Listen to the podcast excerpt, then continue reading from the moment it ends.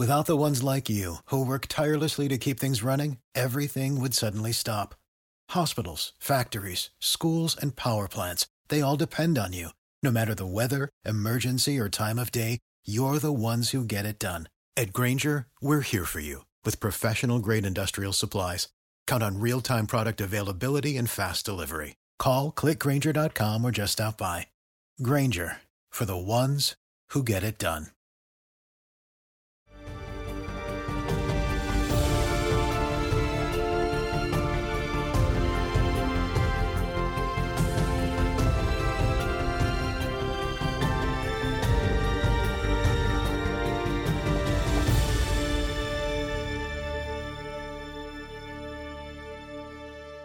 Well, hello everyone, Stockery here, And I'm Gabby. and welcome everyone back to the History of Everything podcast.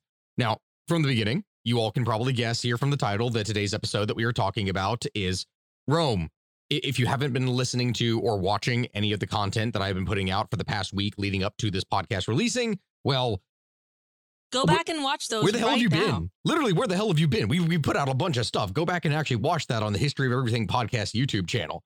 Like this is this might even be for some of you your first episode listening. I don't even know, but if it is, hey, welcome in. Which I honestly think that for any uh, history program whatsoever, Gabby, that this is this is arguably the starting point for a lot of history nerds like ancient Rome. I mean, if we're, if we're looking at things, it usually falls into a couple categories Rome and World War II.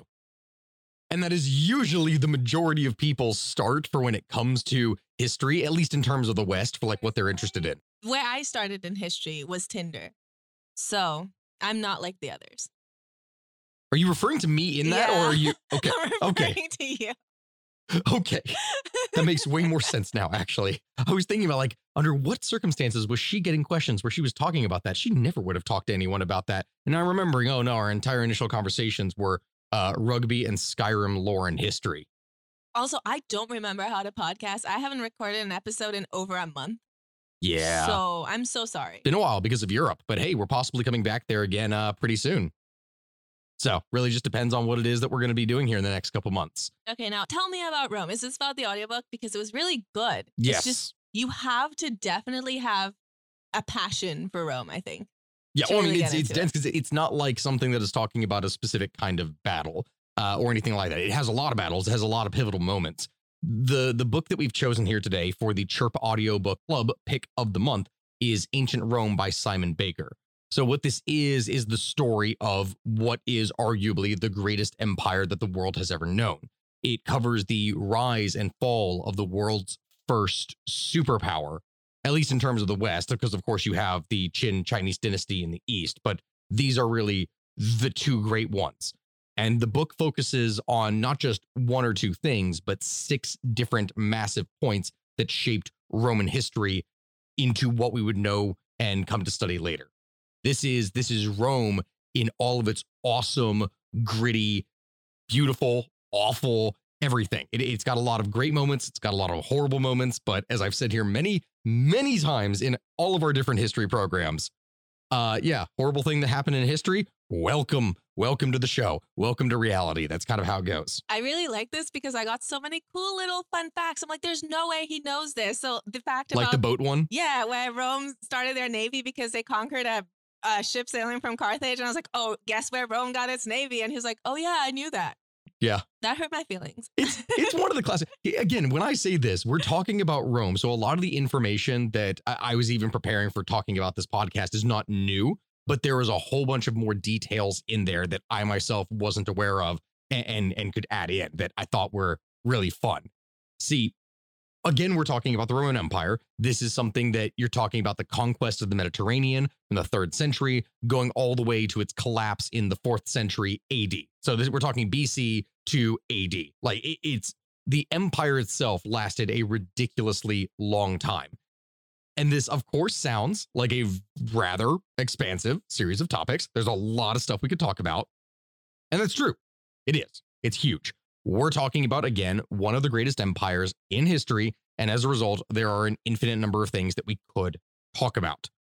And because of that, I promise you in the future, we are going to come back and talk about more of these things in Rome. but for the sake of this podcast not taking 12 hours, I had to choose one thing in here to talk about. So I picked the Punic Wars, one of the classic starting points that when you are looking at Rome and Roman history, the Punic Wars are one of the big defining moments that that, that is what made Rome into the Roman Empire that we would remember. So uh, have you heard that phrase before, Gabby, like for Punic? I have heard Punic and I've heard of the Punic Wars because you mentioned them in a lot of videos. So Yeah. usually when you're making a video or recording a short, I'm sitting there and you're like, oh yeah, the third Punic War. And I'm like, cool, but I have no idea what they For actually are. reference. Oh, yeah, I understand that. I know you talk about a lot of Punic Wars, but I don't know what they are. So, for anyone that might not immediately be aware, the uh, the Punic Wars were a series of conflicts that were fought between Carthage and Rome between 264 BC and 146 BC. So it was three different wars spread out over the course of like 80 years, and they were huge. Now, Rome won all three of these wars, which allowed the Romans to effectively dominate the Mediterranean region, which before had been primarily controlled by Carthage for its sea lanes. Because I mean, it's it's the Mediterranean. It's the Mediterranean Sea. And prior to this conflict, Carthage had grown from being a small port to the richest and most powerful city in the Mediterranean before 260 BC. It had a very powerful navy. It had an army that was primarily being composed of mercenaries, and whether it was through tribute, tariff, trade, or any or mines, uh, any number of things that could give it wealth, it had so much wealth that it could pretty much do whatever it is that it wanted. It never necessarily had a really high population base, but it could just throw money at a problem and fix it. That's why its armies were primarily composed of mercenaries in the first place. So Carthage has a treaty with what is then the rather small city of Rome. And what this treaty made happen, or I guess what it forced, is that it barred Rome from trade in the Western Mediterranean. And because Rome had no navy, there, there was nothing that they could actually do to enforce it, or, or not to enforce it, but to counter it, because Carthage was the one with all of the naval ships. So Roman traders that were caught in Carthaginian waters would end up getting drowned and having their ships taken. Whatever could be done to limit the power and keep control of trade in Carthage's hand, that is what they would do. But these roles would be completely reversed after the First Punic War. And over time, the Carthaginians would progressively lose more and more power, wealth, prestige, and everything. They lost everything in the later conflicts. By the time of the Third Punic War, Carthage was really no longer any form of military or political power. Now, I'm saying this from the beginning. This is a spoiler alert, but we're talking history, and it feels dumb for me even say spoiler alert because this is quite literally one of the most popular historical stories of ancient warfare. So if, if this is if this is like your first time hearing about any of this, I am sorry if I've spoiled the ending already. But we know historically that Rome becomes the great power and not Carthage. I just want to know has anyone ever done a spoiler alert for history? No history teachers like spoiler alert. I mean, we're talking about a podcast, right? So we're telling the story of how Rome beat Carthage and how it came to be the Roman Empire. You might give some kind of hints of things oh of no, now they're not going to listen to the end. Oh. Guys, forget you heard that. Maybe Carthage wins. You know, I can't even counter that because you're probably yeah. Let, us let's just let's just throw it up in the air. Let's just throw it up in the air. But this is the story of how that all happens. But before we do that, it's time for an ad break. Hey everyone, Sakuya here, and before we get back to the show, I would just like to thank today's sponsor, eBay Motors. eBay Motors is here for the ride. Remember when you first saw the potential, and then through some elbow grease, fresh installs, and a whole lot of love, you transformed 100,000 miles and a body full of rust into a drive that's all your own? With over 122 million parts for your number one ride or die, you can make sure that your ride stays running smoothly. Brake kits, LED headlights, exhaust kits, turbochargers, bumpers, whatever your baby needs, eBay Motors has it. And with eBay Guaranteed Fit, it's guaranteed to fit your ride the first time, every time, or your money back. Plus, at these prices, you're burning rubber, not cash. Keep your ride or die alive at ebaymotors.com. Eligible items only, exclusions apply. And we're back. Okay, so this is the story. The second Punic War, that is the one that I want to to focus on because this one was arguably the most famous of the wars with characters such as Hannibal Barca, one of the greatest generals to ever live and a man who would most certainly haunt the minds of Romans as a kind of boogeyman for decades. This this man, Hannibal Barca, Alexander the Great, uh, Napoleon, when we're talking about uh, Khalid ibn al-Walid, all of these different figures are the some of the greats referred to for generals, and Hannibal is up there in that list. So Hannibal was a general in the Second Punic War, which was fought between Carthage and Rome between 218 and 201 BC. This war went on for 17 years. Yes, I see the look on your face here, Gabby. That is the tale of the Punic Wars. The first one was 25 years. It was horrible. So, if we're going to provide a little backstory to this so you understand, following the terms of surrender in 241 BC, Carthage lost the longest war in ancient history up to that point, at least the longest that we can prove, which was 25 years long.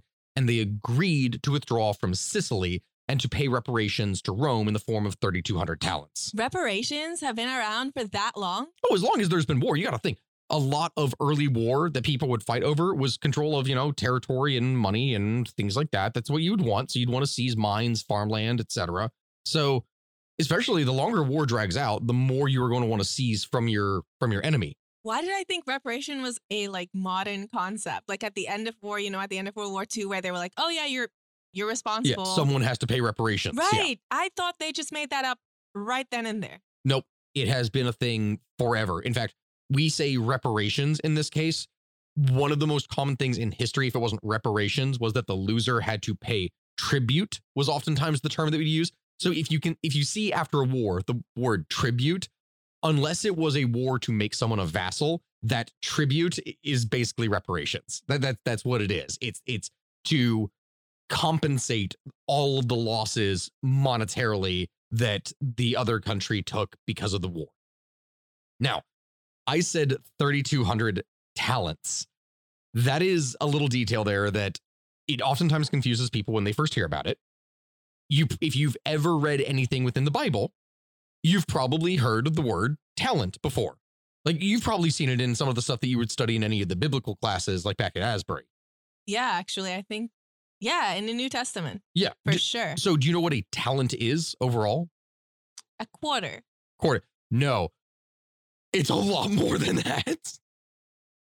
So the con- five dollars. So if um if a quarter or whatever is a representation of a fraction of a certain amount, a a talent is something that is measured by weight. So you know how most currency was um it was based off the purity of the metal and the amount of the metal. That is what actually determined its value when you were looking at ancient coinage. So a talent in ancient history is a unit of weight that corresponded to the uh, the amount of gold or silver that was in a type of coin or something.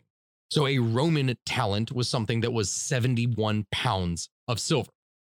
There were different nations. Like I think Egypt's talent was 60 pounds or so. Did they have like conversion, like units of conversion back in the day? Like how did they handle um currency exchange? You've seen those um those those weight measuring things like the scales, right? Wait, you could put um a magnet underneath and completely rob yes, someone. Exactly, exactly those. So if the value of something is based off its weight, and you're looking at, oh, it needs to be this amount in coins, like this amount. If someone is coming with foreign currency that is made of silver or whatever, and they know the components, like, oh, this is a coin that's made of silver. All right, well, what we're going to do is we have the unit of weight that corresponds to the price that we're talking about for this specific item. We're going to put it on the scale, and then we're going to put those silver coins on the other side of the scale. If it equals out, then that means it's the, it's, How did it's they the worth. trust that the person's unit of weight for that silver coin was not false? Oh, it got worse. Like that's the thing. It, it depended on the skill of the merchant. It depended on the validity of their tools, like how accurate they were. There's a whole host of different factors that went into it. And later on in the Roman Empire, they ran into some really bad coin issues because it was such a large empire with so few sources of silver and gold in it relative to the amount that was leaving in order to pay for its trade. Like it had a huge trade de- deficit with India, huge. So their their coins, as they were trying to pay for the army and for trade and for everything else, they kept on having to de- debase them, putting in weaker and more worthless metals is a mix. So like 100% pure silver to 90% pure silver to 50% pure silver to, you know, you just kept on getting lower until the coins were basically worthless. So that they could print more of them. That was that was how you printed money was you debased the currency and you made more coins out of the same um, like metal. So inflation. That yes. that is actually the first time I've ever understood inflation. Yep. Wow. Thank you, Yep. Because you could always, you know, print money in the case of paper, but if it's physical metal, the way that they did that was they just mixed silver or gold with other cheaper metals. And that's that's how you got the coin. So you could take one silver coin and turn it into two cheaper silver coins that were half silver or whatever. That's so anyway. yeah, we're getting on a whole topic here about coinage, but see, that's what happens with these um that's what happens with these uh these tangents. Sorry, guys, it's my fault. No, no, it's a good question. And that's why I love talking about this stuff. A Roman talent was 71 pounds, I said. So 3,200 talents, 3,200, meant that Rome was demanding 227,000 pounds of silver. That is an insane amount. If you actually measure that uh, in today, like if you look up the cost of silver, which I think is like 270, like, like right now, I think it's like 271 dollars per pound or so, like in American dollars, we're talking about $62 million, which, if you're thinking of a cost of a war, that's not a lot. When the US was uh, was waging war in Iraq, it was costing us approximately a billion dollars a month to run per month. I was gonna say something, but people say I'm too political. So I'm not saying anything. So that that's what it was. But that is for a modern day economy. Modern day economies with significantly more people, significantly more resources and reserves. That wouldn't cut it. But for an ancient people where there is significantly less people, that is crippling. The economy is so much smaller that $62 million back then, if you want to adjust for inflation, I don't even know how I would adjust for inflation because it's like not the same country. But if you look at the cost of like what something was worth, that easily measures in the billions, many, many billions, right? And this was after 25 years of conflict. So both of these empires were already ruined from this. Save big money when you start your next project today at Menards. Check out our great selection of garage and utility lighting options in stock, ready to take home today. We carry everything to help you illuminate whatever project you're working on. Shop garage and utility lighting products in store at your nearest Menards. You can also view all of our entire selection of lighting options today on menards.com. Save big money at Menards. Did they actually pay it? Yeah, they did. So they had the money to pay it. They Well, were they not got that it. bad off. They got it. Did they borrow it? No, no, no, no. That's a good point. That's a good point because that Egypt happens. kept borrowing to pay Rome, yes. so they didn't borrow it. No, They just had it. no, they, they obtained it. And by- when you say obtain, Listen, when talking about obtaining things in the ancient world, what is usually the answer for how someone gets something? they commandeered it through peaceful means by asking politely. Duh. Forcefully, politely. If anything, forcefully, politely. We'll put it that way. So I'll I'll explain that here. But the um the first Punic War was a huge cost for both sides. But the reason why Rome won is that they seemed to have inexhaustible resources, especially its capacity to just a fleet got destroyed, an army got destroyed. Oh no, what are we gonna do? I guess we'll just build and make another one. They just did it again and again and again. Every time one got destroyed, they just built another one. They just they just did it again. So Carthage just could not compete in the long-term game with Rome. They couldn't. And so Rome took over Carthage's mantle as the ruler of the seas. And thus, if Carthage wanted to gain control of the seas back from its enemy, it would have to fight on land and take the fight to Rome. If you were going to do that, that was going to require a lot of money, especially considering that they were already now horribly in debt from having, well, not even in debt, but they, it was over a 10 year period, I think it was. They had to pay installments for the reparations. So they had to get money to not only pay the reparations, but also now build up a whole new army. But before Carthage could think about Rome, it had to deal with a lot of the issues that they had closer to home. They had something called the um, the Mercenary War between 241 and 237 BC, Remember how I told you that most of Carthage's forces were composed of mercenaries rather than native Carthaginians because they had money to throw at problems. So that's what they did. They just bought mercenary armies and threw them. Yeah, Yeah, yeah. So, um, so but I'm sure that didn't go well. well, think about this 25 years of war, you spent all of your money and now are horribly in debt to the Roman state. They had no money to pay the mercenaries. So you have all of these armed men in your country that are not getting paid. What do you think their course of action is?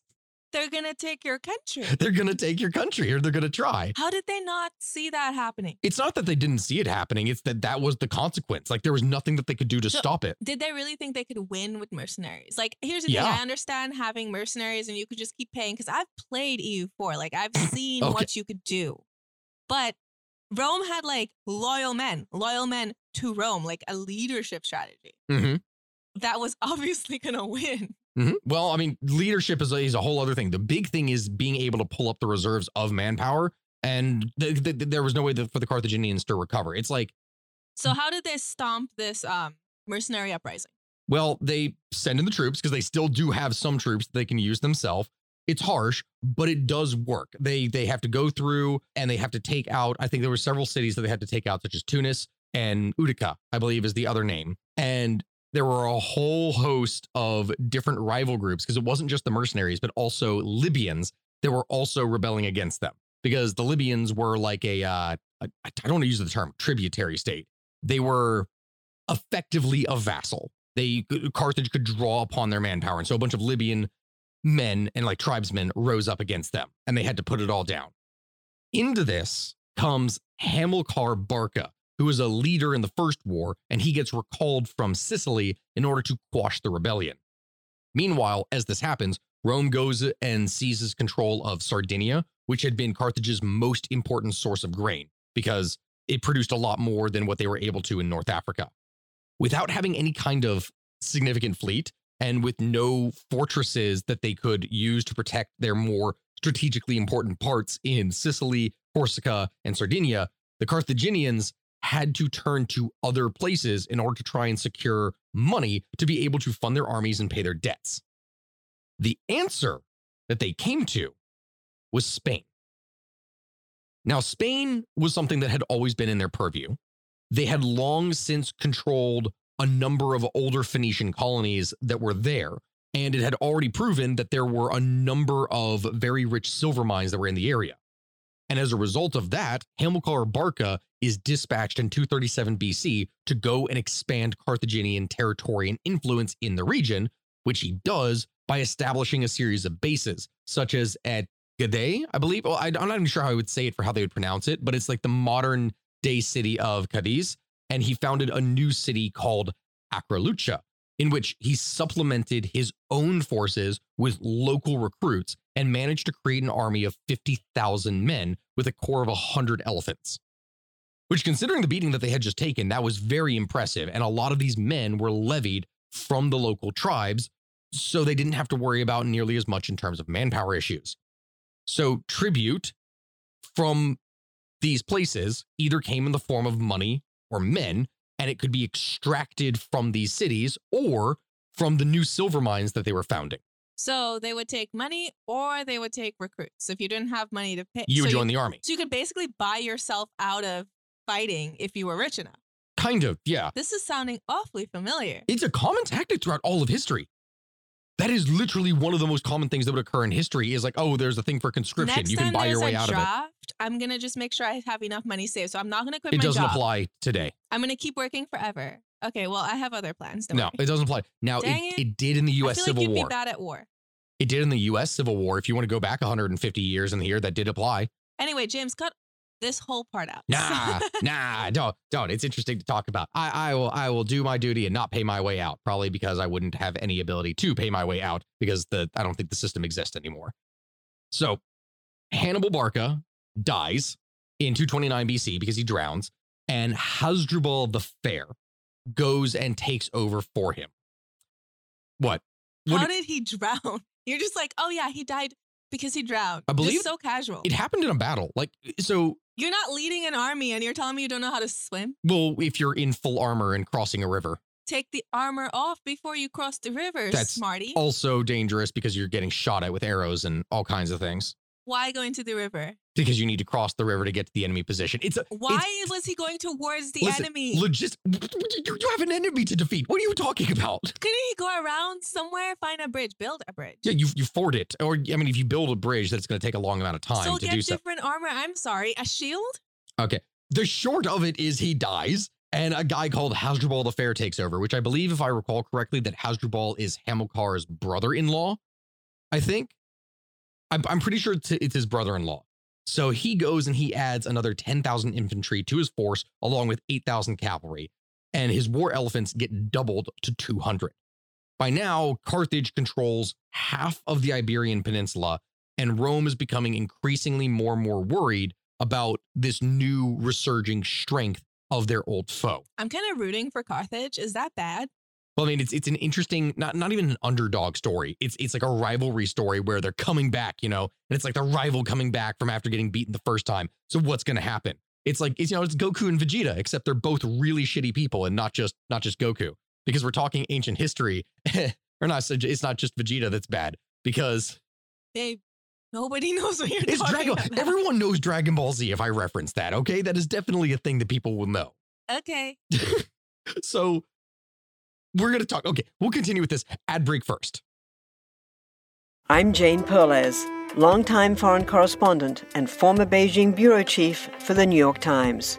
I've been a foreign correspondent in lots of places Somalia, Indonesia, Pakistan, but nowhere as important to the world as China. I mean, China is not dropping anti democratic paratroopers into Montana. But of course, we did see things like the weather balloon slash spy balloon riveting the whole country for a week. This is Face Off, an eight part series in which we'll take you behind the scenes to key moments in the tumultuous US China relationship. We'll speak with a diplomat, a spy, a tech reporter, a US admiral, even Yo Yo Ma. Plus, my pal and noted China historian Rana Mitter joins the conversation. We'll look at what's driving the two nations apart and explore whether anything can help bring them back together. Face Off launches April 9th. And we're back. Okay.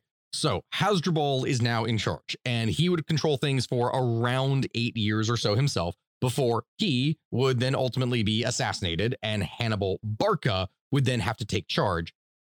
At the age of 26, he is now one of the senior commanding generals and forces of one of the greatest powers in the world, and he is 26. I would have been so good at that at that at 26. Yeah. Are you joking? That was last year for me. I was iconic last year. I got two promotions. I mean, there's a reason for this. We'll definitely talk about this because this was this was going to be the catalyst that was going to lead to war. Like Hannibal was a person. I'm not even kidding when I say this. He was raised his entire life to hate Rome.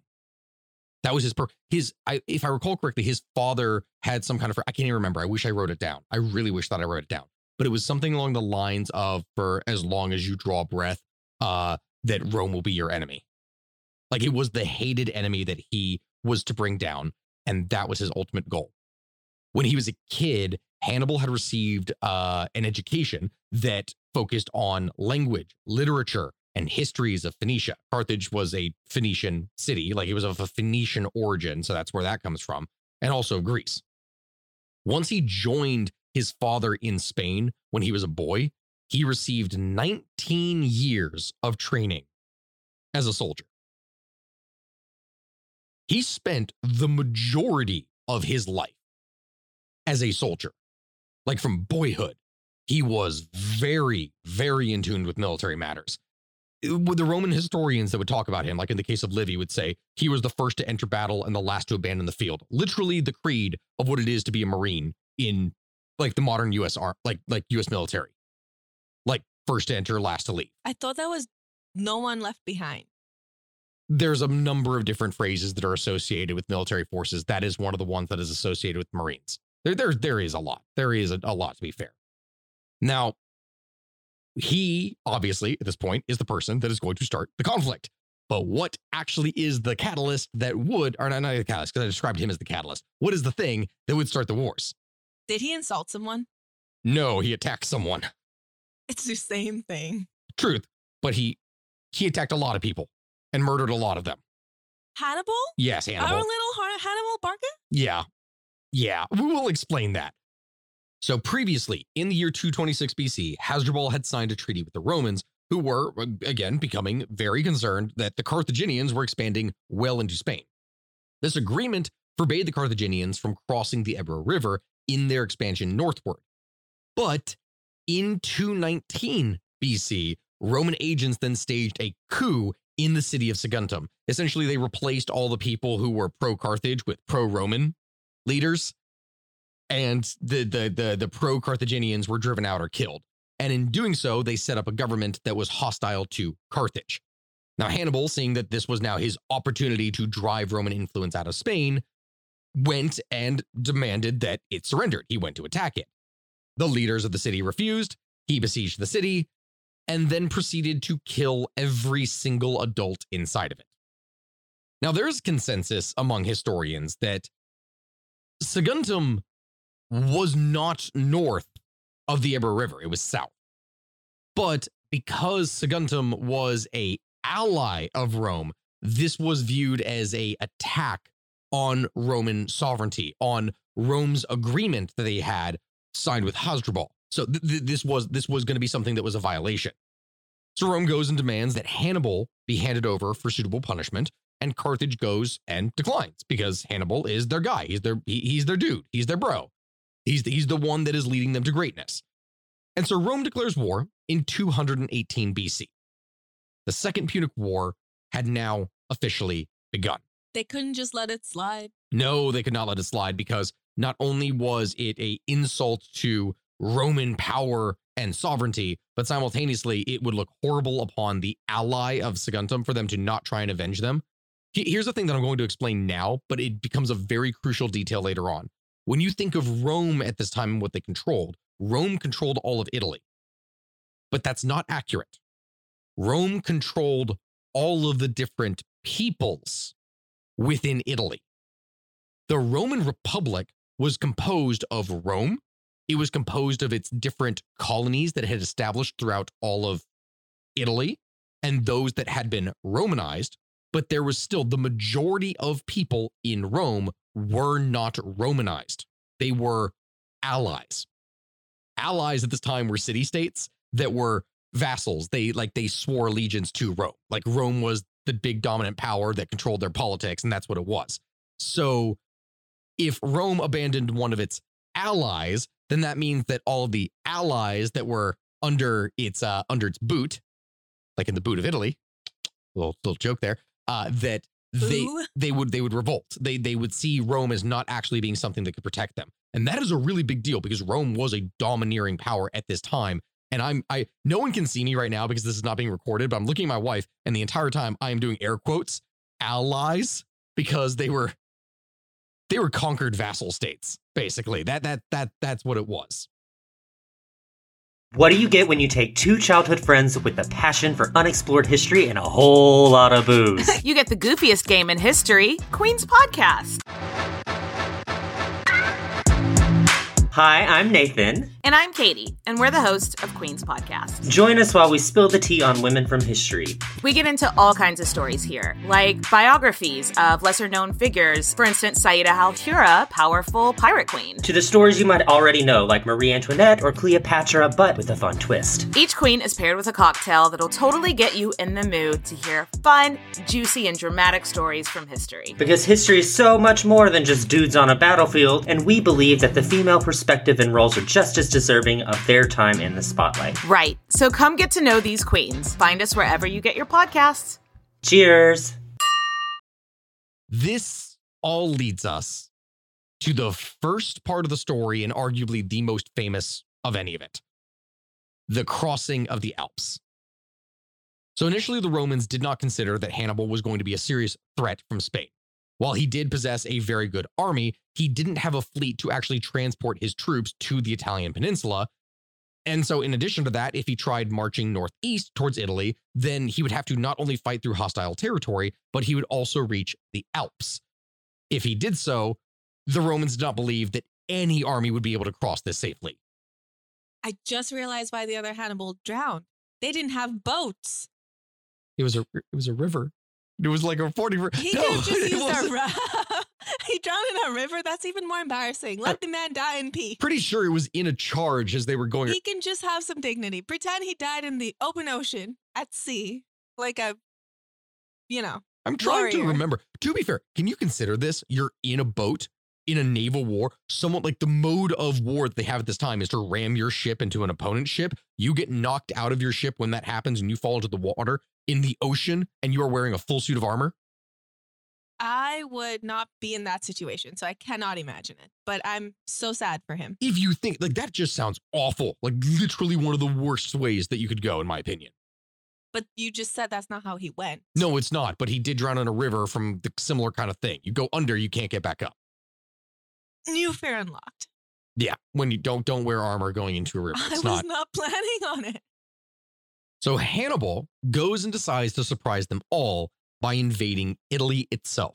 The First Punic War had shown that Rome couldn't be simply defeated from the outside by, you know, choking it off, surrounding it, etc. You had to actually take it by fighting in Rome's own territory and stirring up rebellions among all those different, quote, allied, conquered tribes and cities. It just might be defeated from within.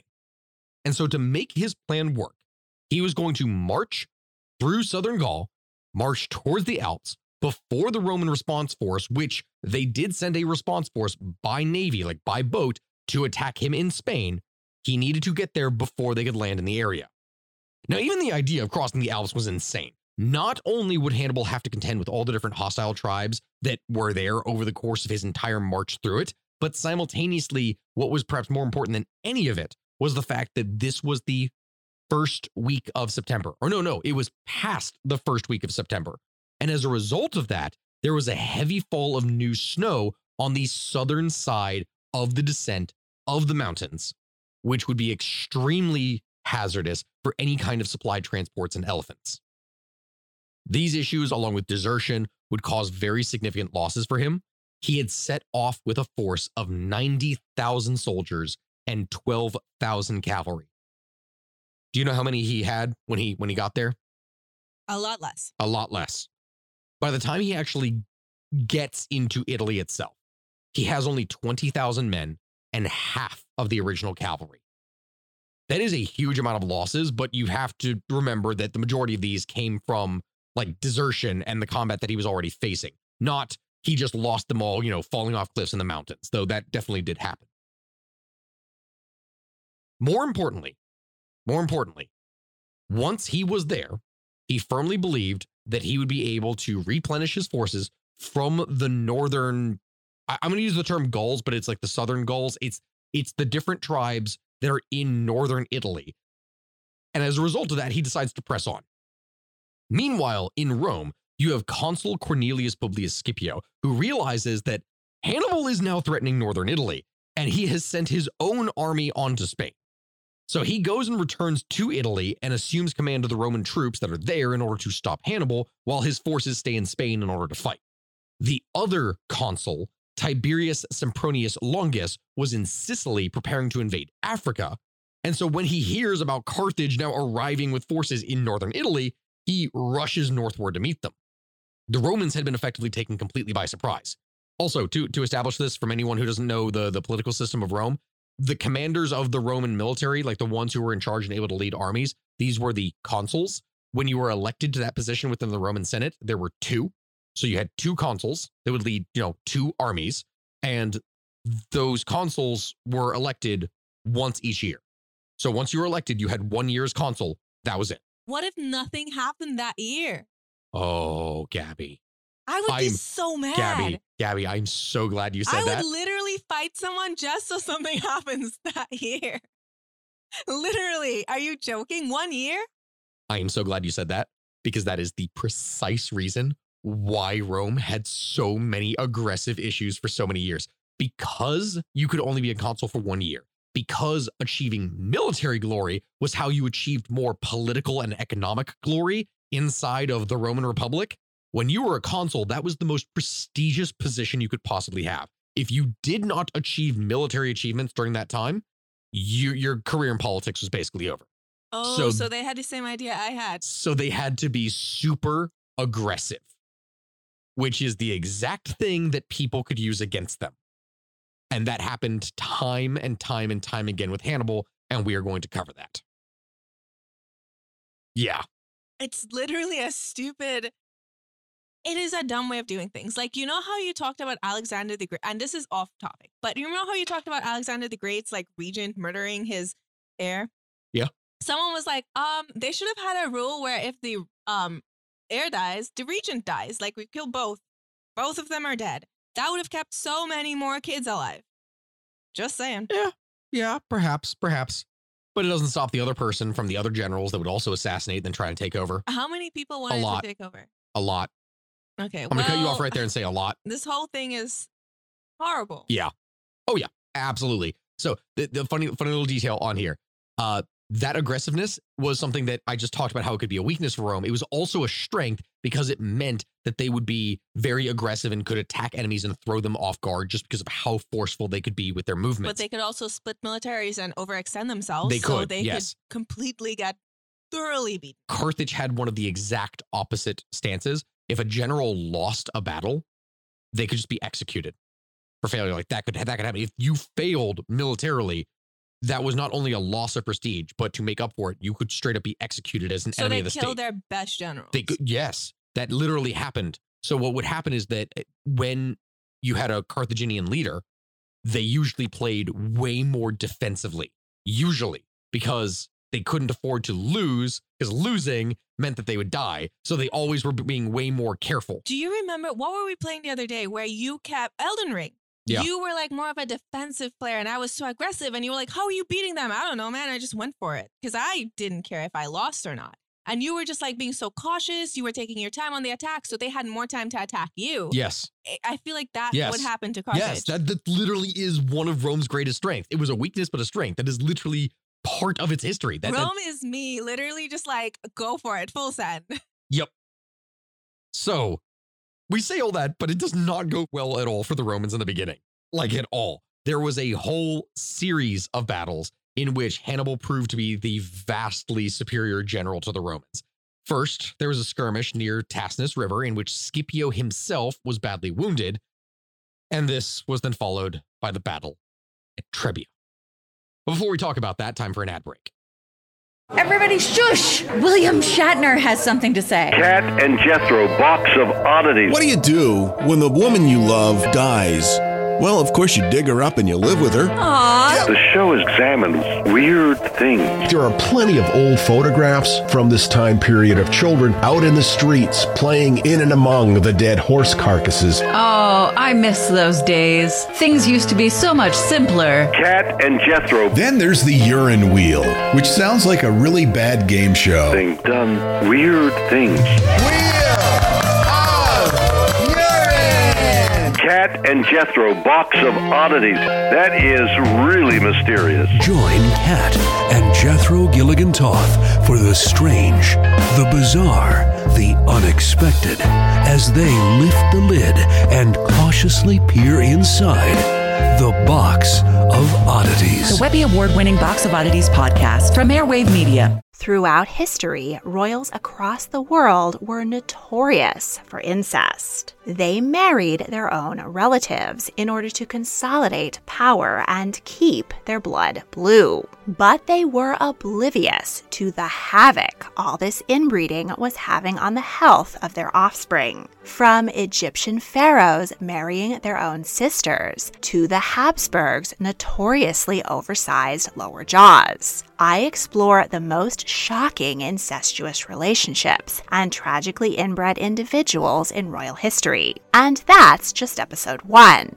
On the History Tea Time podcast, I profile remarkable queens and LGBTQ plus royals, explore royal family trees, and delve into women's medical history and other fascinating topics. I'm Lindsay Holiday, and I'm spilling the tea on history. Join me every Tuesday for new episodes of the History Tea Time podcast, wherever fine podcasts are enjoyed. And we're back. Okay. So even before news of the defeat that they experienced in that little skirmish at Ticinius had reached Rome, the Senate goes and orders the consul Sempronius Longus to bring his army back from Sicily and face Hannibal. And his troops get there really quick. Like they arrive past Rome just after news of Ticinius had reached the city, and seeing this new army is something that really helped improve their morale. Longus goes and manages to get his army all the way to northern Italy in 40 days, which is really fast to be able to move an army. Like that, that is impressive.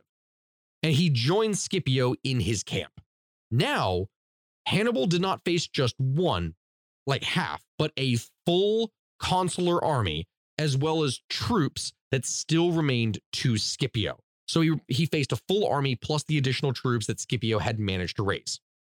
Hannibal had spent his time, though, securing supplies as well as personally scouting out any potential battlefield that he could use. And what he decided upon was the plain west of the river Trebia. Now we we know it is very clear that Hannibal was expecting an immediate battle. And all of our sources when we're looking at this from the different historians, they tell us that Longus was ready to fight. He wanted to get in there. He was very aggressive, as you would probably put it, Gabby, with only Scipio advising to not go to battle, suggesting that delaying would allow them to weaken Hannibal and strengthen the Romans, which, as a strategy, that makes sense. The longer that they spend, they're able to secure more supplies, get more men. Hannibal can't get any more troops as it is. And he has a very experienced army, while the Roman army is really new. It was something that was raised on an annual basis. And while it did include experienced soldiers, the majority of them would need some time to actually train up to be an effective fighting force. They were not mostly veterans. Question Did the Romans have something similar to basic training like we would have today, where you get you sign up for the army or you get drafted and you have to get shipped off to learn how to be a soldier? They did. And it's something that over time just got more and more intensive. Like by the time that you have not the consular army, but like the manipular and the the imperial army, it's a professional standardized force that you went off to training for. So like you trained in the army I think there. obviously the one place that wins was Spartans because they had basic training their entire lives. But I guess Rome would be pretty good. You know, very they were still good. And the, the bigger thing is that their forces were highly adaptable and they were still skilled. Plus, Rome, remember what we said about consuls? And they they had to be aggressive. This means that although the army only got raised like once a year or so, unless there was an emergency, was raised for an annual basis. The troops were simultaneously something that they had oftentimes done fighting before. Maybe it was a year or two ago, but they weren't fresh green recruits. They were troops that, in a martial society like Rome, they're going for the attack. Okay, other question. So sorry. Mhm. Um, did the Romans It's okay. um if you if you think of it, just come back to it. It's fine. The short of it is that like while all this is going on, they feel like they have every advantage, even if the other troops are more experienced. So the Roman commanders go and say, "Nah, no, we're gonna fight." no, the question was did the Roman military just cease to exist post battle or did they what did they have a standing army? Like we have military Oh, good today. question. So if we don't necessarily have to be in a conflict for the military to exist and to constantly recruit. But did they do the same or did everyone after a conflict just go right back to being bakers and shoemakers? An army could be disbanded, but if I recall correctly, and I I might be wrong on this, I might be wrong on this.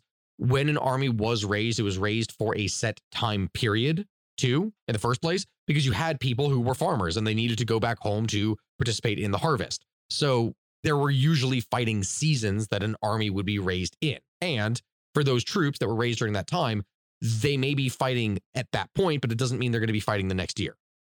So you also got to remember the army that was raised already was one that was planning to attack Sicily. It's not like um it's not like the commander that was down there went back to Rome, raised a brand new army immediately and then marched with that new army. That was the force that he already had that he was planning on taking to uh to to Africa. That that was the plan. So they think because of their s- much more superior numbers that they are going to win. And so the Roman commanders are going to push for an offensive battle and actually choose to engage. And at first glance, it really does look like the Romans are the ones that are attacking and being the forceful ones and going after this. but it was Hannibal that had actually decided when and where and how the battle was going to be fought. See, when he was doing those inspections earlier, the plain west of Trebia was an ideal Roman battleground. It was free of any major obstacles. It was perfectly open. They could move forward with their infantry, no issues. But during his scouting, Hannibal had found a gully where he went and placed 2,000 men that was commanded by his brother Mago. The next morning, Hannibal then sent his Numidian cavalry across the river with the orders of provoking the Romans into battle with a series of attacks on their outposts and defensive positions. Longus, the guy who really wanted to fight, reacted exactly as Hannibal had hoped. He sent his own cavalry and skirmishers against the Numidians before then ordering his main army to prepare to cross the river and offer battle. This is a slow process, mind you. This is not something that all of a sudden 30,000 men just stand up and go, okay, we're going now, and they just get there. No, for such a large and experienced army, this is a process that took probably several hours. And by the time they get there, the Roman army, who has been marching in like formations, they've been marching with, um, or not exactly informations, but they've been, or information, but they've been marching with all their equipment. They've been marching with everything. They're tired, they're wet, and they get there and they're facing a smaller, but a well rested force under Hannibal. So now the two forces are drawn up in the first major battle of the war. Hannibal goes and forms his 20,000 heavy infantry into a very thin line.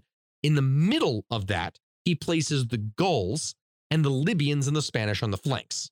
With his 10,000 cavalry, he goes and splits them between the two different wings on either side of the army. And of course, remember, he still has Mago's 2,000 men that are hiding in the Roman rear. The Roman army then forms up in their standard formation with, you know, you have the Velites and the skirmishers in front. Then it's followed by the Hastati, the light heavy infantry of Rome, the Principes, you got the, uh, you know, the, the, the veterans, and then the Triarii in the rear. They're formed up in their standard formation. They have 16,000 legionnaires in the center, along with 10,000 allied infantry on either flank and 2,000 cavalry on each flank. By all standards, they well outnumber and should beat the Carthaginians. So Longus orders his army to advance in the traditional Roman manner, slowly, in good order. They, ha- they are primarily heavy infantry, after all, and the first clash that occurs, of course, is between the skirmishers of the two armies. The Roman troops, like the skirmishers, they don't carry nearly as many troops that are able to skirmish. And so they were outnumbered, tired, and of a significantly lower quality than Hannibal's forces, which are way more experienced with this and get very quickly dispatched. The Roman cavalry, which, despite being in a greater number, also is going to suffer in a very similar way because Roman cavalry was something that was composed of two different groups. You had the equites, which were the wealthy nobles of society that could afford a horse, basically, like the patricians. Didn't mean they had any military skill, it just means you had the money to actually have a horse. And then the second was allied cavalry. They would employ their allies who actually used cavalry more just on the flanks. But these were of significantly lower quality than the Carthaginians, who also broke them. So you're telling me the Carthaginians had an established cavalry and an established navy, and they still lost to Rome, who Well, yeah. had neither of those things. Yeah. That's a big. I mean, if we're going to do an L. episode on the first Punic War, I know we're we'd be skipping it to start here at the second, but we might have to go back and do the first Punic War we just because should of that. because now I need to know why. Well- because first of all, Rome doesn't sound that cool when you compare it to everything that Carthage had. Carthage had like Carthage was way more established. We have focused pretty heavily on Carthage at this point for talking about things, to be fair. okay. In a book about ancient Rome, we've talked a lot about Carthage. I feel like once they get the book, they will get the Roman perspective. So It's it's, okay. It's true. So the cavalry suffers very similarly with what happened to the skirmishers, and pretty soon Hannibal's own cavalry and skirmishers were now attacking the Roman flank. Only in the center did the Romans actually do better because they outnumbers Hannibal's troops pretty effectively. Even Mago's attack, which did a lot to finish off the Roman allies, did not actually defeat the legions, who managed to break through Hannibal's center. And without reserves, Hannibal might have been in trouble, but the Romans realized that even if they outnumbered the enemy here, they had lost the battle. They were going to take way more losses than they were actually going to manage to kill themselves, and 10,000 legionnaires just abandoned it. They made no attempt to rejoin the battle, and they instead fled back to Placentia. I, I can see the Did look on your face. I see. I knew the moment I said that word that I looked over your face and just, hmm? Yes, placentia. Placentia. I know it's a rather unfortunate name here in this case, but that, that's its name, all right? Listen, that is its name. anyway, this is the first defeat that Hannibal would inflict on the Roman legions. And once again, he had defeated a consul, although in this case, both consuls managed to escape, as did much of their army. Once again, Hannibal had shown himself to be the superior commander to his Roman opponents. And this time, the legions had been defeated thoroughly. But this wasn't the worst of it. Way, way worse was going to be coming to Rome. But before we get into that, it's time for an ad break. And we're back. All right. So, in early 217 BC, Hannibal goes and marches his army south following the Arno River. There's a Roman general by the name of Gaius Flaminius who has stationed his legions in Arretium, which is modern Arezzo or Arezzo. There he has the intention of stopping Hannibal's forces, but Flaminius is um he's not exactly a patrician or a military man. He, he he's not trained for this. Flaminius was a populist who his power base came from the plebeians, the, the, the basically the peasants of Rome, the lower classes. And his ambitions were only matched by the fact that he was a really arrogant man who believed that he could do literally anything with no fail and that it was his destiny to do this and sway public opinion in his favor. He wanted to take victory because if he could get victory, this would mean glory and it would secure all of his political ambitions. It was everything that he wanted. So he rushes forward with a new army eager to secure victory. I can see the look on your face. Yeah. Yeah. This was a common thing that would happen with Roman politicians. It, it, it, would happen. Like I get it, but how do they not see the error of their ways? I guess hindsight is twenty twenty. So allow me to point something out. They had really good leaders, and this was a thing that happened by being able to cycle out force or cycle out leaders so often so you didn't get just bad ones who were constantly in charge. But the funny thing is, when you look at the Republican days, with the consuls and the way that the systems work, you had all of these leaders that worked for a short amount of time, but it was it was politicians that became military commanders. Whereas in the later half of the Republic and going into the Empire days, it was generals who became politicians. So it was men with way more military experience at that time who were going to be taking charge of things in politics. That was not the case here. So passing along the northern shore of Lake Trasimene with the ultimate goal at striking at Apulia, Hannibal learns that the Romans are now marching against him again. So, looking at the train, he decides that he is going to plan a massive ambush along the lake shores. The area along the lake was reached by passing through a very narrow area to the west, which opened down into a narrow plain. To the north of the road to Malpasso, there were wooded hills with the lake to the south. As bait, Hannibal goes and establishes a camp, which is visible from that area, like that, that defile where you first enter into the path. And just to the west of the camp, he deploys his heavy infantry all along the low rise from which they could now charge down into the head of any Roman column that approached. On the hills extending west, he placed his light infantry in concealed positions. Further west, hidden in a wooded valley, Hannibal would form up his Gallic infantry and cavalry, and these forces were intended to sweep down upon the Roman rear and then prevent them from escaping. As the final ruse, and this is this is a genius move, in the night before battle, he goes and orders orders his men to light up a whole bunch of cook fires in the Tuoro Hills, much further away, in order to confuse the Romans as to actually where he was. Because as they're marching, they can see the fires off in the distance. So they're like, okay, the Carthaginian army is there. But in reality, they were way closer and in a completely different part. They fell for it though. They fell for it hook, line, and sinker. So, marching hard the next day, because Flaminius wants to get there as soon as possible, he rushes his men forward in an attempt to meet the enemy. And approaching the defile, he continues to push his men, and despite advice from his officers to please wait in order for Servilius to arrive, he determines that he is going to exact revenge upon the Carthaginians, and he pushes his troops forward. In an effort to split the Roman army, Hannibal then goes down and sends a skirmishing for- force forward, which succeeds in drawing Flaminius's vanguard away from the main body of the army.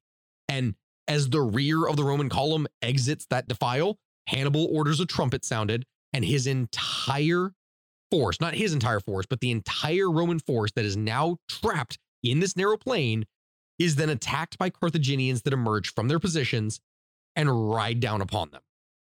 As they go down, the cavalry of Carthage goes and blocks the road east, sealing the trap. And as they stream down from the hills, Hannibal's men completely catch the Romans off guard by surprise, and they're not able to form up into an actual military formation.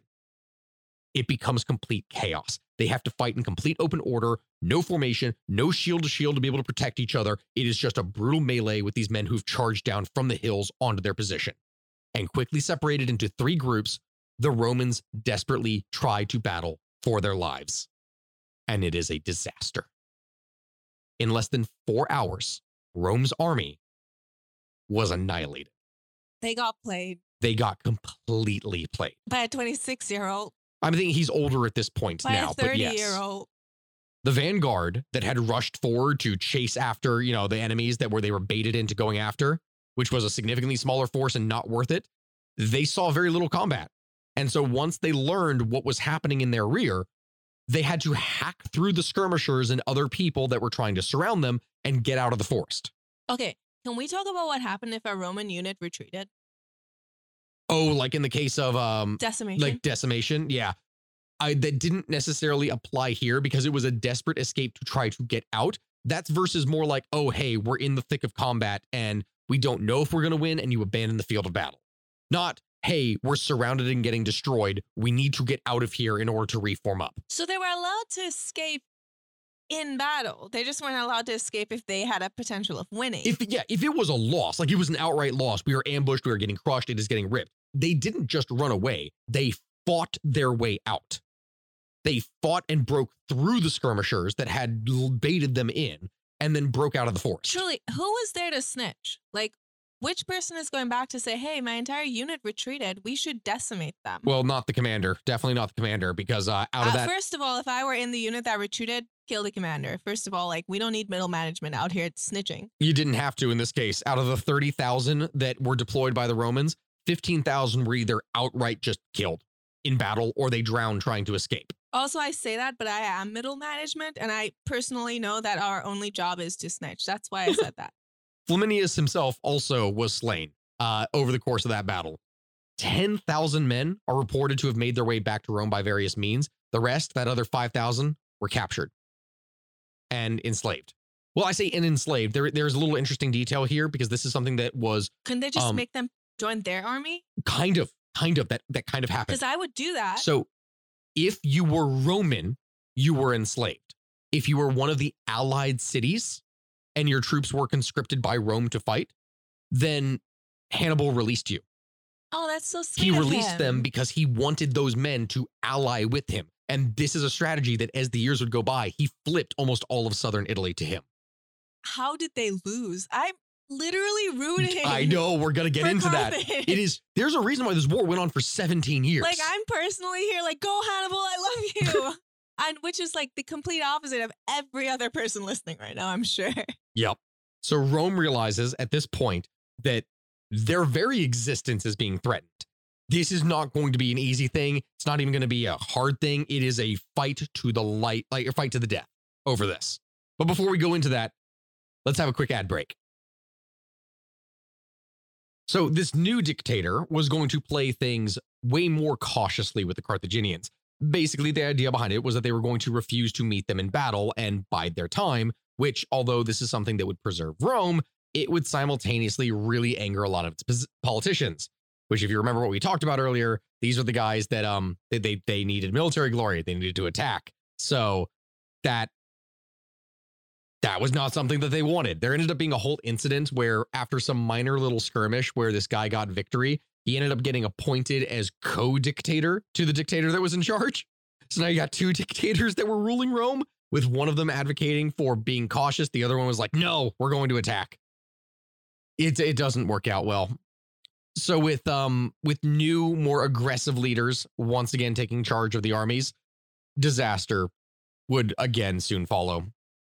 In the annual required election, they named Lucius Aemilius Paulus and Caius Terentius Varro as consul.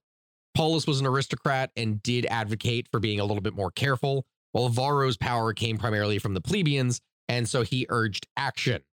In the end, he's the one that uh, everything went with. This would lead to a rather minor incident that would end up blowing up to becoming something significantly bigger that would shape all of Roman history, one of the worst things that they would ever face. Hannibal had seized another grain depot, and this time it was in the half ruined stone village of Cannae on the Adriatic shore, all the way in the south of Italy. This resulted in the Senate ordering Roman forces to unite against the Carthaginians. The new consuls would take command. Now, in typical fashion, the Carthaginian general would go to use the terrain around him to his advantage. He had time, he knew the Romans were coming, and he prepared for them. He put his 50,000 troops close to the river Afudis or Afuidus? Afudis. Afudis? Afudis? Afudis, I believe. I'm butchering the name, but he put them near this river. And the idea behind that, the reason why you want to put your troops next to rivers is because if you have a smaller force, then this means that if anyone is coming next to you, they can't outflank and surround you, right? They wouldn't be able to easily do that because they're constrained with one side of their flank being completely blocked off by the water. This would restrict their maneuverability and stop them from being able to use their greater numbers.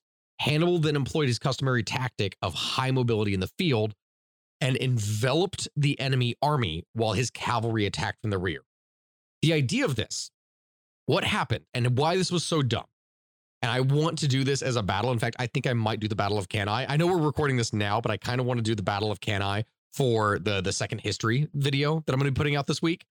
The Battle of Cannae, the forces that attacked Hannibal balled up their tens of thousands of troops 80,000 of them, if I recall correctly, into one massive heavy infantry block and just shoved it right down the center of their line. This was the equivalent of putting everyone just in a line, linking arms together, and saying, go push, attack the enemy. Because they outnumbered them, so it should be easy.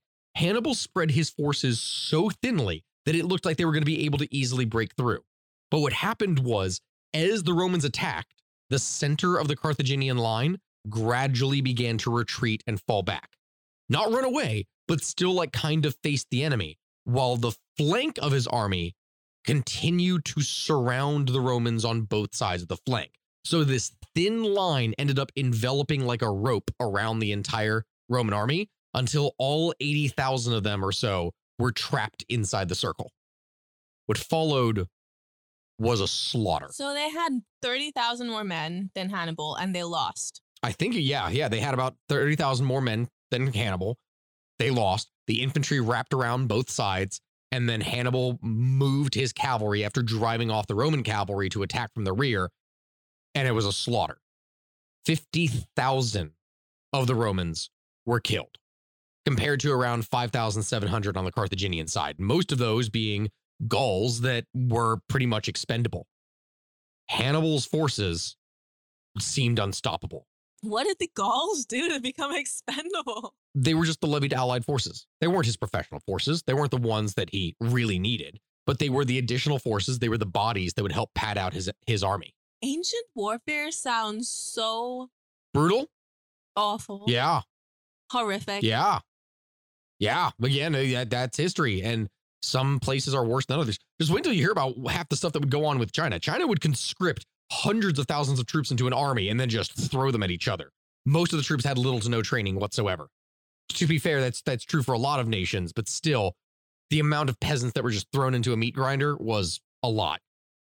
The funny thing is, though, despite these massive victories, despite driving back the Romans time and time again and embarrassing them, Hannibal never went for Rome. He never took it. He was right outside of the gates of Rome and never actually tried to lay siege to and take the city. It's been debated for years as to why he did this and whether or not it was a smart move. I mean, actually, not not it why. It wasn't a smart move. We know why.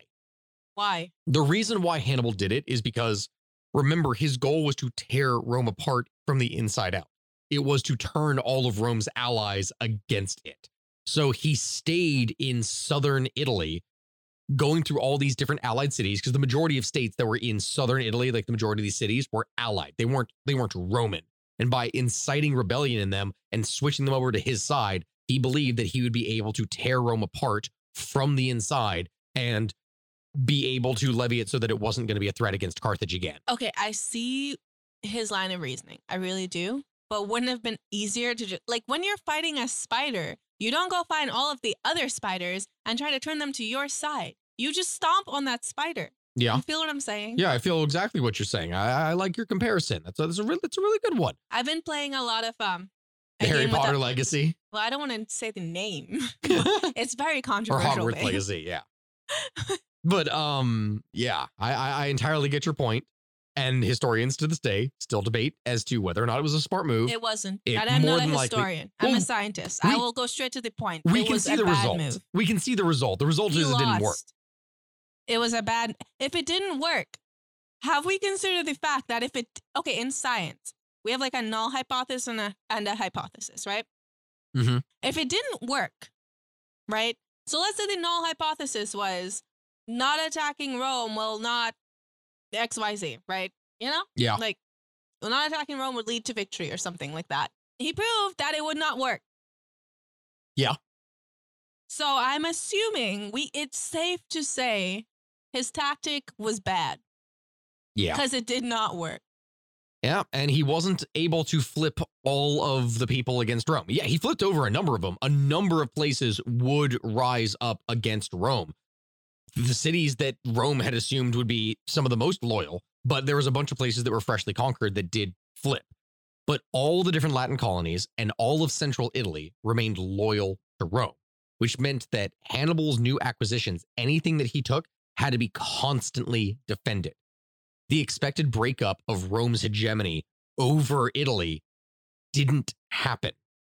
And Hasdrubal and the other forces that were in Spain and Carthage could not support him by sea. Remember, Carthage didn't, they had a, a, a navy that they were building up at this point, right? But they didn't have the big superior navy to get naval dominance.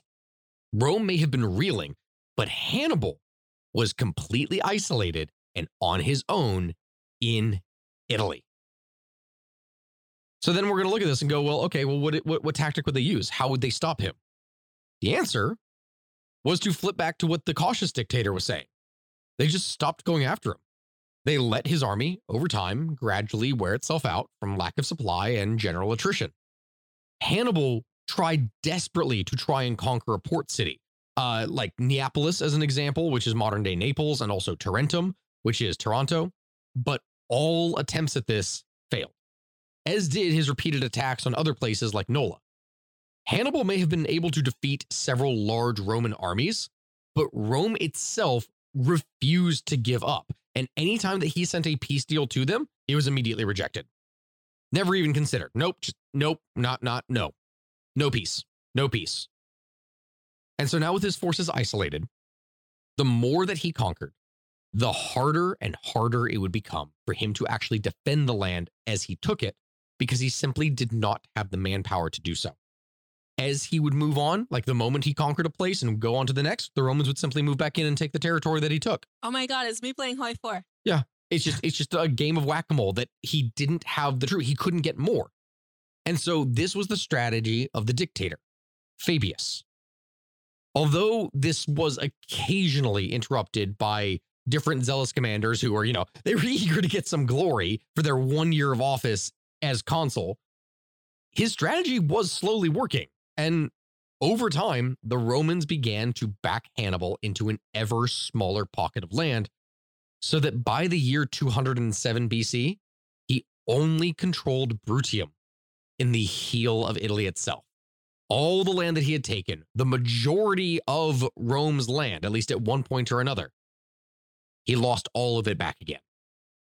Of course, Hannibal could not be everywhere at once. So you know how we focused entirely on uh on Italy during this point of time and all of Hannibal's victories and all this stuff that he was doing? Carthage was a North African power, and a lot of their money came out of Spain. The Romans weren't just going to sit there and only deal with Italy, meanwhile, Carthage has all of its bases in Spain and everything else. They simultaneously were launching attacks into Spain, into Sicily, into any of the territories that Carthage still controlled to cut off any source of Carthaginian supply. And as a result, they lost all of Spain by 206 BC.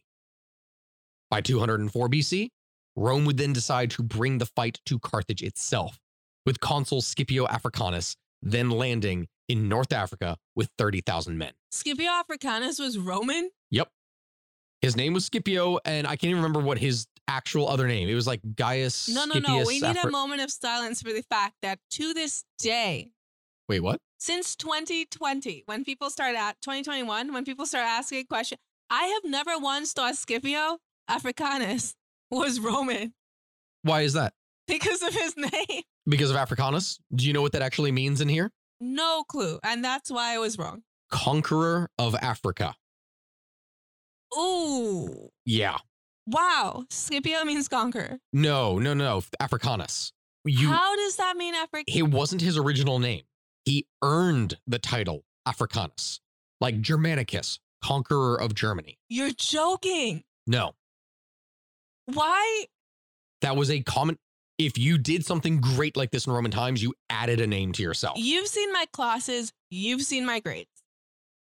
Why have I never learned that? I don't know. I don't know. And probably because this wasn't something that you focused on. I mean, it's it's not really anything harmful here. It's I've just that's what happened. multiple classes in history, though. That's the thing. Like at some point, somebody would have said, "Hey, if it ends in us, then they conquered you." Yeah, at least in the case of the Romans, it's what they did. Yeah. So anyway, when my name's Americanus, cut that out, James. Cut that Uh, out, James. James, cut it out. we're at the end here anyway, or pretty much. So I've I've gone on too long in telling all of this story. There there are more battles, there are more characters, there are events that if I included in this and all the story, this episode would probably be four to five hours minimum. I skipped a whole bunch of stuff going into this, and I am looking at the clock on this, and it's been an hour and 15 minutes so far, I think. Well, I mean, if you take for the little time skip, probably like an hour and 12 minutes. Basically, we've been going on for a while. The way that this thing ends is that Carthage itself is now being threatened, and Hannibal is forced to return from Italy to Carthage to defend the city in one last desperate throw of the dice. In October of 202 BC, the armies of Hannibal and Scipio would meet on a plain in western Tunisia near Naraggara. The two commanders actually then went and go and meet in person in a conference where Hannibal tries perhaps to request a peace settlement, but Scipio, very keen on ending this long war and earning himself massive, huge political points from this a huge showpiece battle and earning himself a triumph back in Rome, says no. What follows is the battle that is referred to as the Battle of Zama, because that is the town that was on Hannibal's route to the battlefield. Scipio fields approximately 30,000 infantry, 5,500 cavalry, and that includes 6,000 infantry and 4,000 cavalry from allied forces of, uh, I think, Numidians or Libyans. I'm drawing, I, I'm drawing a blank on which one it is, but he has a couple allied forces from something that had been involved in a previous civil war that Rome ended up uh, intervening in in order to secure an ally in North Africa. Hannibal had a mix of Italian veterans and new recruits and numbered around 45,000 men, along with 2,000 Numidian cavalry from his ally, Tychaeus. Hannibal's troops fought well, especially the veterans that were placed in the rear of the three lines. But his opening big move with the 80 Carthaginian war elephants, these were very easily dealt with by Scipio in one of the most cited battles in history. Scipio had placed his legionnaires in such a position so that he would create channels that would allow the animals to pass through harmlessly when they charged.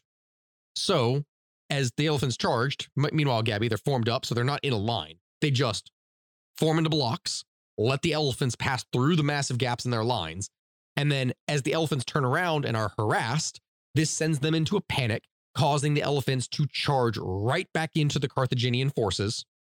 And so these elephants are then herded back into the Carthaginian forces where they wreak havoc in their lines. The Roman and Numidian cavalry then hit Hannibal's forces in the rear, and that was pretty much it. Victory was theirs. 20,000 Carthaginians had fallen. Meanwhile, Rome suffered fewer than 5,000 fatalities.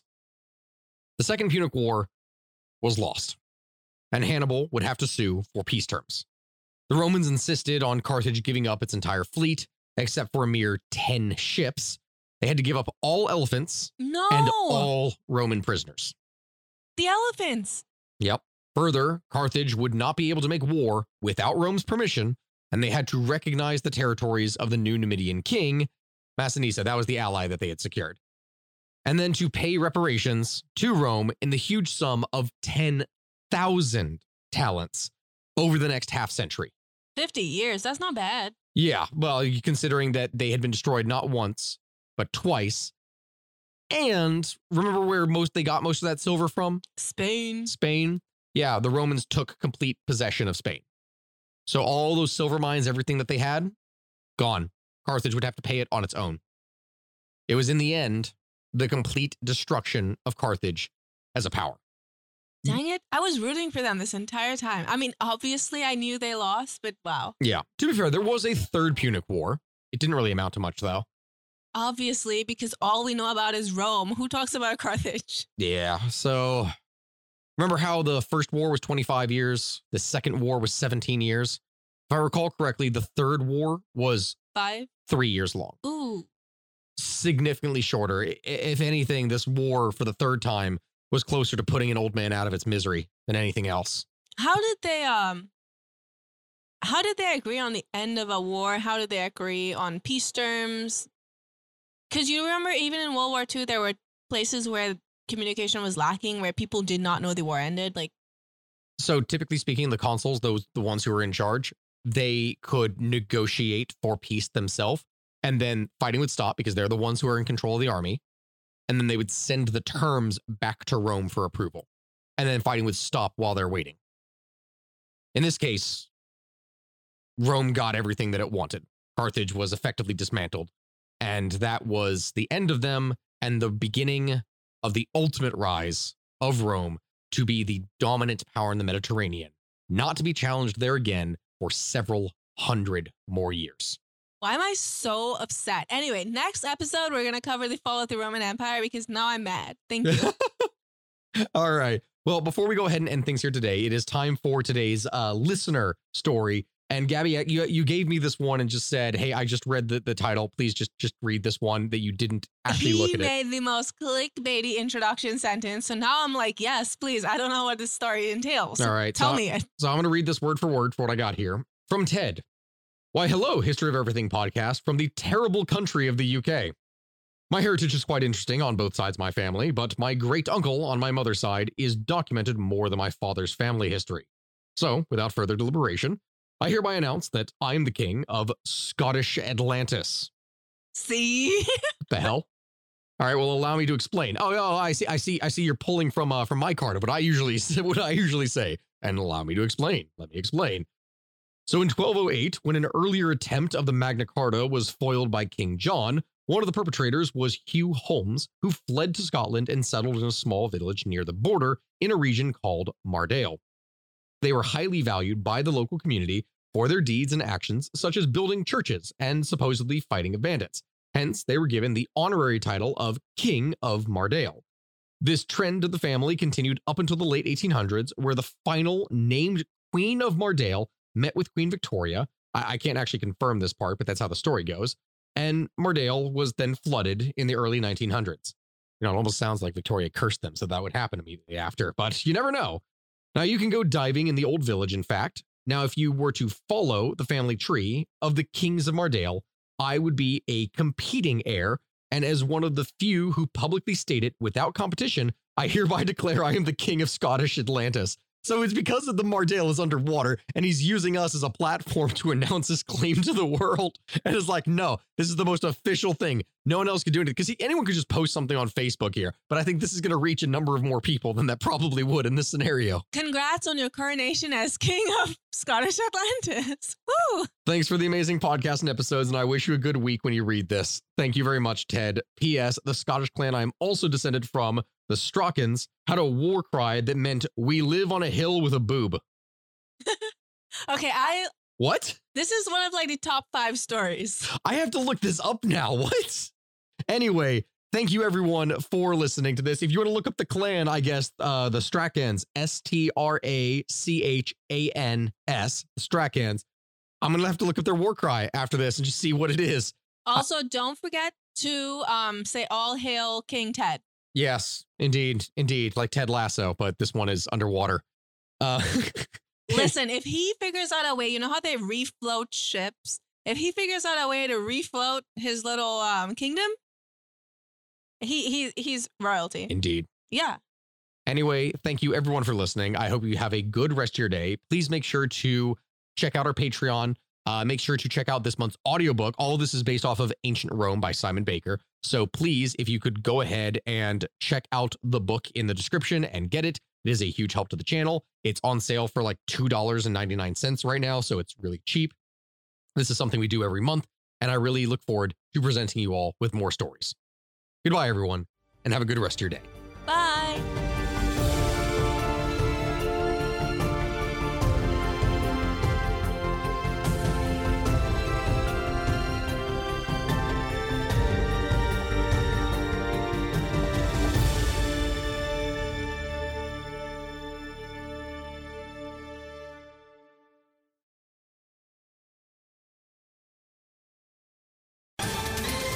Ohio, ready for some quick mental health facts? Let's go.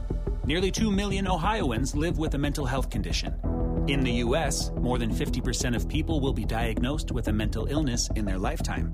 Depression is a leading cause of disability worldwide. So, why are some of us still stigmatizing people living with a mental health condition when we know all of this?